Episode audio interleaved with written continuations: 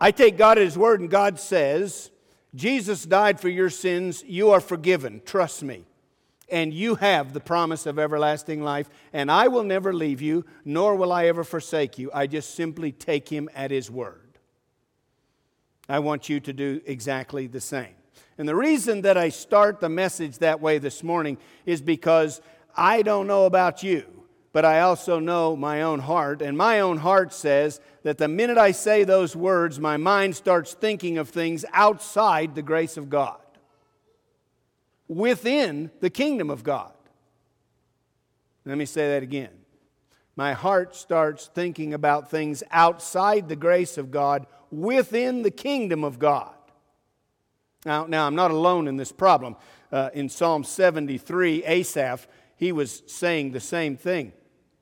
He says, Surely God is good to Israel, to those who are pure in heart. And then in verse 2, he says, But as for me, my feet had almost slipped.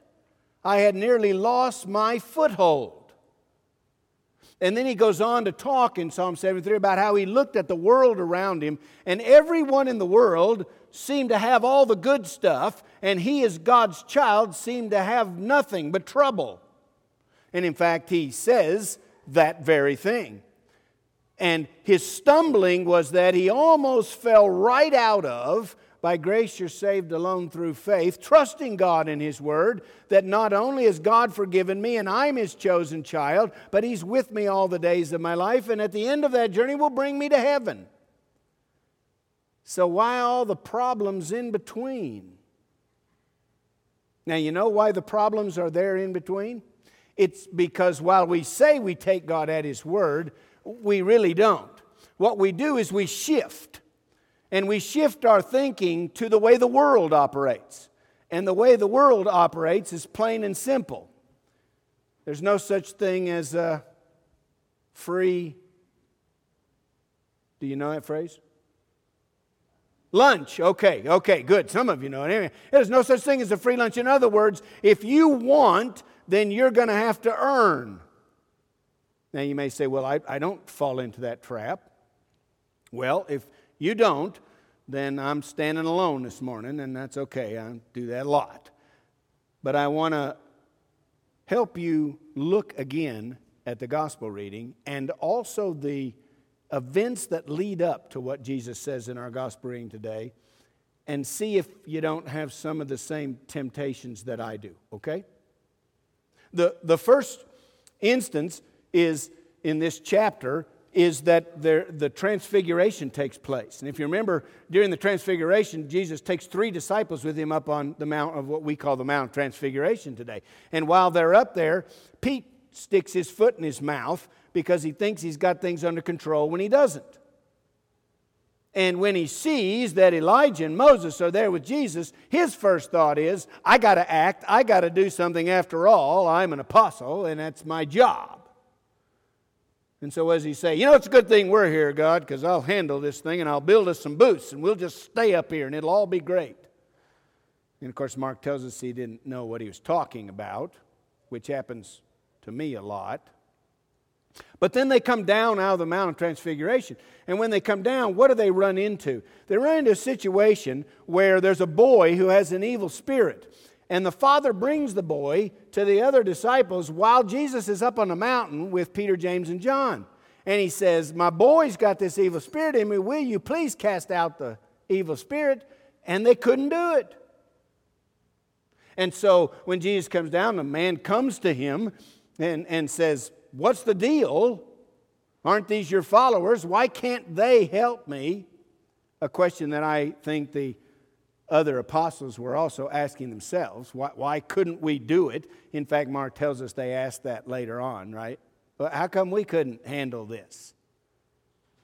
And, and what takes place after that? Well, after that, Jesus says, okay, you guys seem to have a little bit of a misunderstanding what the kingdom's about, because the kingdom isn't about you acting it isn't about you being the man or woman of God, it's about God acting in your life and recreating you to be something you couldn't be without yourself. And so he says, Here's what the kingdom's about it's about me coming down to die. I'm going to get handed over to enemies, people that hate me, and they are going to They're going to hurt me, they're going to harm me, they're going to torture me, they're going to humiliate me, and then they're going to kill me. And you know what happens after that? The disciples start talking among themselves about which one of them's greater than the other one. And they squabble about, well, who's, who's the greatest? And so what does Jesus do? He sits them down and he says, Bring me a child. He sets a child in their midst and he says, Here's the kingdom, this child. Now, he's not saying, Here's the kingdom, this child, meaning you all got to be little immature people. What he's saying is that children in that era and time of history had no value until they became adults. Now, think about all the things I'm telling you. And then what happens after that? Then John comes to Jesus. This begins our, our reading for this morning. Teacher, we saw someone who's driving out demons in your name, but you know what? We stopped him. You know why? He ain't one of us. And Jesus says, What? No, no, no, no, no, no, no. You got it all mixed up. My feet had almost stumbled I'd almost slipped. Why? Because I take the wonderful grace of God, the promise of God that all of you concurred with with me this morning, and I turn it from grace to law. I turn it into God will continue to love me as long as I keep doing enough right stuff to show I'm improving and getting better and I'm the Christian guy that He's called me to be. And so, what do we do? We don't look to the grace of God we start counting and comparing. We start looking at each other. We start seeing where we are in this whole process. And what does that mean? That means I quit relying on God's grace in Christ and I start relying on me. It's terribly easy to do. To turn our life in Christ into works. Even the end of our gospel reading today. And what's the end of our gospel reading? Jesus says, Well, look at here. He says, If anyone causes these little ones who believe in me to stumble in their faith, it'd be better if a millstone were hung around his neck. Well, I got to work at making sure I don't cause anybody to stumble. Because after all, look what that would mean for me. And then he goes on to say, and by the way, if this causes you a problem, get rid of it. If this causes you a problem, get rid of it. In other words, mutilate yourself to the point where there's nothing left. If you want to rely on works, rely on works. And if your eye causes you sin, pluck it out. If your hand, cut it off. Your foot, cut it off. I don't know about you, but if I relied on that, there'd be nothing left of me. I'd have cut everything down to nothing. But see, we easily fall into that. Instead of saying, wait a minute, God is about grace, God is about love. And that love is seen only in one place in the cross and in the empty tomb. That love is seen, and the value that I have before God is not in me saying, Well, okay, I may not be the greatest, but I'm working at it. Well, I don't know exactly what to do here, so I'll stick my foot in my mouth and come up with something so that people don't think I'm completely stupid. Oh, I won't cause one of these little ones to sin. Well, wait a minute. Let's flip this thing and let's make me the recipient rather than the giver. Have you ever thought about that? Are you with me this morning or am I losing everybody? Because sometimes I can do that. My mind sees things real clear up here, and I look at faces and they go, What is he talking about? And what I'm talking about is simply this. You want me to tell you how important you are? You are so important that if anything gets in the way of the wonder of God's grace in your life, it needs to be gone. Because you and I are the little children that have nothing to bring before God except our nothingness. And so, if someone causes that to be destroyed, that's the worst thing you could possibly think of. In other words, if that faith relationship is broken, now, if the faith relationship is broken, it could very well be me breaking it for me. See, we always, we always project outward, don't we?